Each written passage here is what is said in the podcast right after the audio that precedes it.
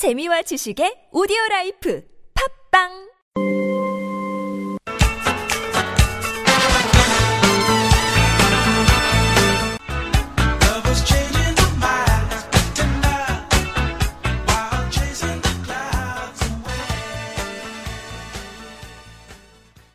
자, 그러면 본론으로 공, 공신의 이종민 선생님 다시 큰 박수로 청해보도록 하겠습니다.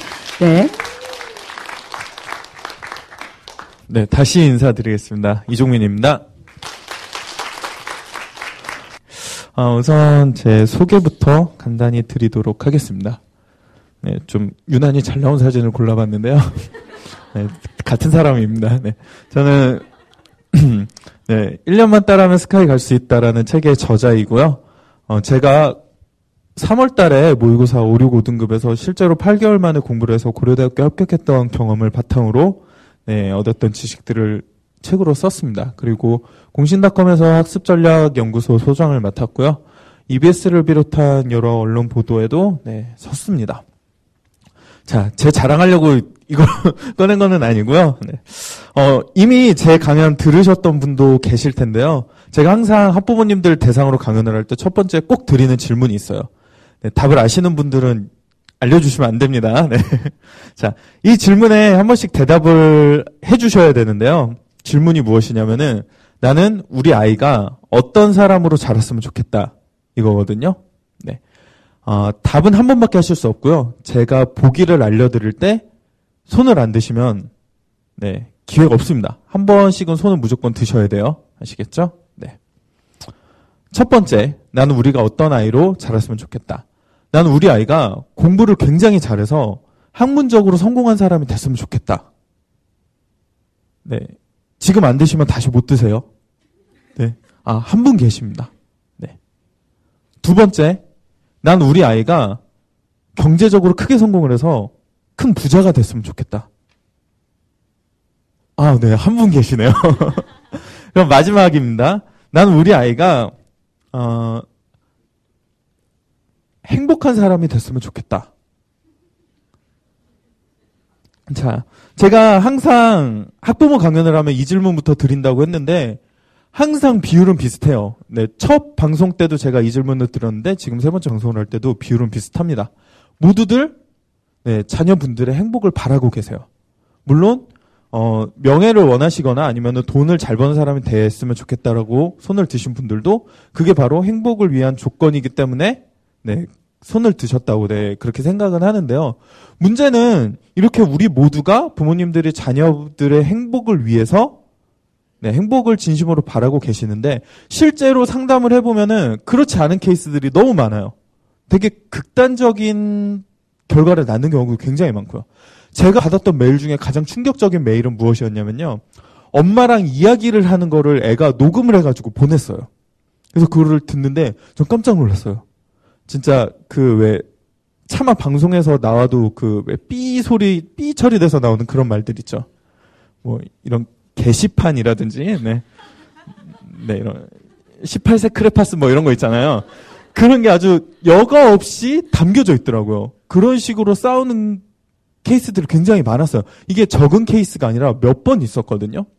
그래서 제가 도대체 엄마와 아이들이 어느 정도까지 관계가 벌어졌는지를 한번 알아보려고 검색창에 한번 쳐봤어요. 검색어가 무엇이었냐면요. 엄마 때문에였어요. 그랬더니 이제 검색창이라는 게 그렇잖아요. 사람들이 많이 찾아보는 단어들은 자동으로 완성이 돼요. 근데 그 자동으로 완성된 결과가 너무 충격적이었어요. 엄마 때문에 자살이 첫 번째였어요. 세 번째는 엄마 때문에 죽고 싶을 때 힘이 되는 말.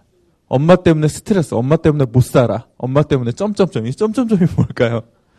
아, 물론 밑에도 좀 이상한 건 있어요. 네. 어, 엄마 때문에 오줌 먹었다, 뭐 이런 것도 있기는 한데, 이런 걸 한번 생각해 보신 적 있으세요? 엄마 때문에 죽고 싶다라는 생각을 아이가 한다는 걸? 어, 재작년에 굉장히 좀 충격적인 이야기가 있었어요. 특목고에서 굉장히 공부를 잘하는 여학생이었어요. 근데 어, 이 여학생이 공부를 잘해서 특목고를 갔는데도 엄마가 계속 푸시를 했던 거죠. 왜냐하면 그 경쟁에서 밀려나면은 더 힘들어지잖아요. 그러니까 성적을 차근차근 올려갔어요. 그래서 결국 1등까지 올라가고 1등 성적표를 받은 날 자살했습니다. 그러면서 유서에다가 딱 다섯 글자를 남겼어요. 그 다섯 글자가 뭐였냐면은 이제 만족해? 기억나실 거예요. 이런 일들이 있었고요. 어, 제가 고려대학교 입학을 했을 때 1학년 때 음, 안암역에서 한 학생이 들어오는 지하철로 몸을 던졌어요. 그래서 자살을 했습니다. 그 학생이 누구였냐면 그때 당시 공대 전체 수석을 했던 학생이었어요. 역시 원인은 부모님과의 갈등 때문이었어요. 그러니까 이 부모님과의 갈등이 정말 끝이 없는 거예요. 학교 다닐 때만 끝나는 게 아니고 대학 가서도 그리고 직장을 잡아서 저도 이제 이제 결혼할 나이가 됐는데 아직도 엄마랑 싸워요. 문제 때문에. 왜냐면 엄마가 바라는 게 있거든요. 아버지가 바라는 게 있고. 그래서 제가 한번 생각을 해봤습니다. 도대체 이런 일들이 왜 일어나는 걸까? 곰곰이 생각을 해봤는데 그 안에는 큰 착각이 하나에서 자리 잡고 있었어요.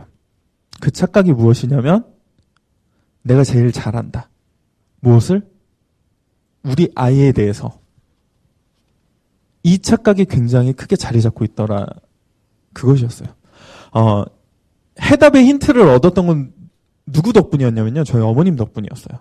음, 제가 하는 일이 이제 공부법 같은 거를 연구를 해서 학생들에게 가장 좋은, 가장 합리적인 공부법을 이야기하기도 하고, 강의를 찍어서 퍼뜨리기도 하고, 직접 이렇게 많은 대중들 앞에서 네, 제 이야기를 들려드리기도 하고, 저는 이런 일을 굉장히 좋아하고 즐기거든요. 그런데 저희 어머니께서는 저에게 항상 하시는 말씀이 있어요. 종민아, 너는 엄마가 너를 제일 잘하는데, 너는 공무원이 딱이야. 그래서 제가 제 주변에 있는 사람들한테 한번 얘기를 해봤어요. 야, 우리 엄마는 내가 공무원이 딱이라는데 어떻게 생각해? 그랬더니 동의하는 사람이 단 한 명도 없었어요. 저희 어머니는 그냥 공무원이 되기를 원하셨던 거예요. 인지심리학 이론에 따르면은 굉장히 유명한 말이 있죠. 사람은 자기가 보고 싶은 것만 본다. 이런 이야기가 있잖아요. 여기에 더해서 또 무엇, 어떤 일이 발생을 해서 이런 현상이 발생하냐면요. 애들이 알아요. 이제 한참 싸우다 보면은 안다는 거죠. 어떤 걸? 우리 엄마가 내가 무슨 말을 하면 좋아하고 무슨 말을 하면 싫어하는지를 알아요. 그렇다 보니까 이제 싸우기 싫으니까 엄마가 보기 싫어하는 모습은 감추고 엄마가 보면 좋아하는 모습은 드러낸다는 거죠. 그러니까 저도 이렇게 나서서 이야기하고 내가 무언가를 연구해서 퍼뜨리고 이런 거 하면은 별로 안 좋아하세요. 저희 아버지가 선생님이시기는 한데 그 공무원 그, 그 보수적이신 두 분께서 제가 이렇게 멀리 떠돌아다니고 사람들 만나고 이런 거를 별로 안 좋아하신단 말이에요. 그러니까 저는 자연스럽게 부모님께 그냥 얌전한 모습, 조용히 내 맡은 일만 하는 모습 이런 것만 보여드리다 보니까 저희 어머니도 그렇게 생각하실 만하죠. 아 얘는 하는 거 보니까 공무원이구나. 얘는 숫기가 없어가지고 사람들도 잘 못 만나고 남들 앞에 나서면 말도 잘 못하고 그러니까 나서서 하는 일을 못하니까 공무원을 해야겠다. 이렇게 생각을 하셨던 거죠. 자, 그런데 이러한 어머님들의 생각이 굉장히 좀 비극적인 결과로 나타난다는 거예요. 꼭 자살이라는 극단적인 결과가 아니더라도 실제로 학생들과의 상담 그리고 매체에서 다뤄지는 내용들을 보면요. 너무 안타까운 방향의 결과들이 나오고 있어요. 제가 얼, 지금도 되게 즐겨보고 있는 방송이 있는데요. 얼마 전에 굉장히 좀 인상 깊은 장면을 봤던 프로그램이 있습니다. 그게 뭐냐면요. 어, 정윤 선생님께서 이제 올라오셨던 오디션 프로 중에 하나인데요. 제일 유명한 오디션 프로가 뭐죠? 네, 슈퍼스타 K라는 방송이 있습니다. 대국민 오디션이죠. 그런데 거기 보면은 항상 비슷한 레파토리가 있어요. 뭐죠? 우리 부모님이 제가 음악하는 걸 반대한다.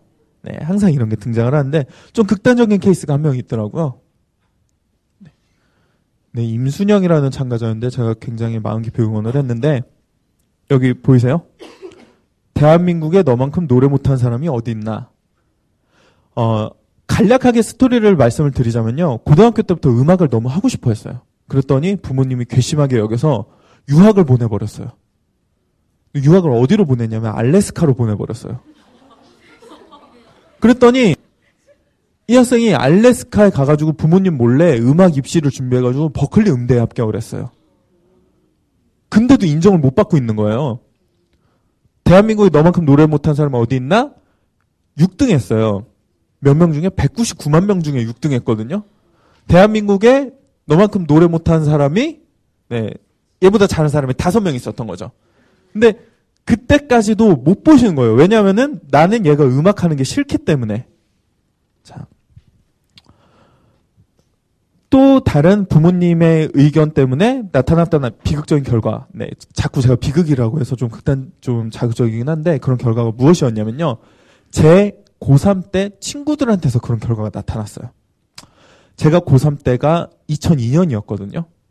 네, 월드컵의 열기가 한참 이제 고조됐을 때 그때 어 저희가 이제 수능을 보고 대학교 원서를 써야 되는 시간이 됐어요.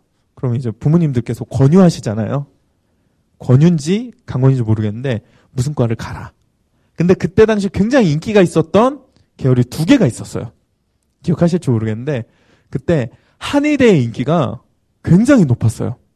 그래서 지방에 있는 처음 들어보는 대학에 있는 한의대도 서울대에 있는 최상위권 학과보다 더 높았어요. 실제 예로 들자면 세명대라는 곳에 한의대가 있거든요. 세명대학교 한의학과가 서울대학교 수리통계학부보다 높았어요. 커트라인이. 그래서 이때 당시 너무 인기가 좋다 보니까 제 친구가 재수까지 해가지고 최상위권의 성적을 얻었어요. 근데 이 친구의 꿈은 하나였어요. 뭐냐면요. 포항공대 가는 거였어요. 공대에 대한 로망이 대단했는데 부모님이 권해서 한 군데만 그래 너 공대 쓰는 거 좋다. 가구는 포항공대 쓰고 나구는 서울대 쓰고 좋다. 대신 엄마 말 듣고 다군에 한의대 한 곳만 써라. 그래서 붙은 곳이 어디였냐면 경희대 한의대였어요. 근데 아시겠지만 한의대 중에 경희대면 최고죠. 더군다나 그때 당시는 서울대 의대를 붙고 경희대 한의대를 가도 이상하다는 얘기를 안 들었었어요. 서울대 의대에 추가 합격자 20명 이상씩 났거든요. 경희대 한의대 때문에. 물론 지금은 경희대 한의대 인기도 굉장히 많이 떨어졌습니다. 왜 그랬냐면요. 제 친구가 2004년도에 입학을 하고 졸업할 때가 됐어요. 이제 예과 2년, 본과 4년을 지나서 2010년이 됐는데 기사가 하나 나왔어요. 그때 당시. 네. 간략히 읽어볼게요. 한의사 구직난은 어제 오늘의 일이 아니지만 최근 들어 완전히 포화 상태에 빠졌다. 상황은 2005년께부터 더 악화됐다. 언제부터? 한의대 인기가 최고 피크를 찍었을 때부터. 한의대 졸업생들의 일자리는 그만큼 감소했다. 2004년 월 500만 원 선이 붕괴된 데 이어 지난해 300만 원대로 떨어졌다. 20년 전인 1990년 월급 수준으로 추락한 셈이다.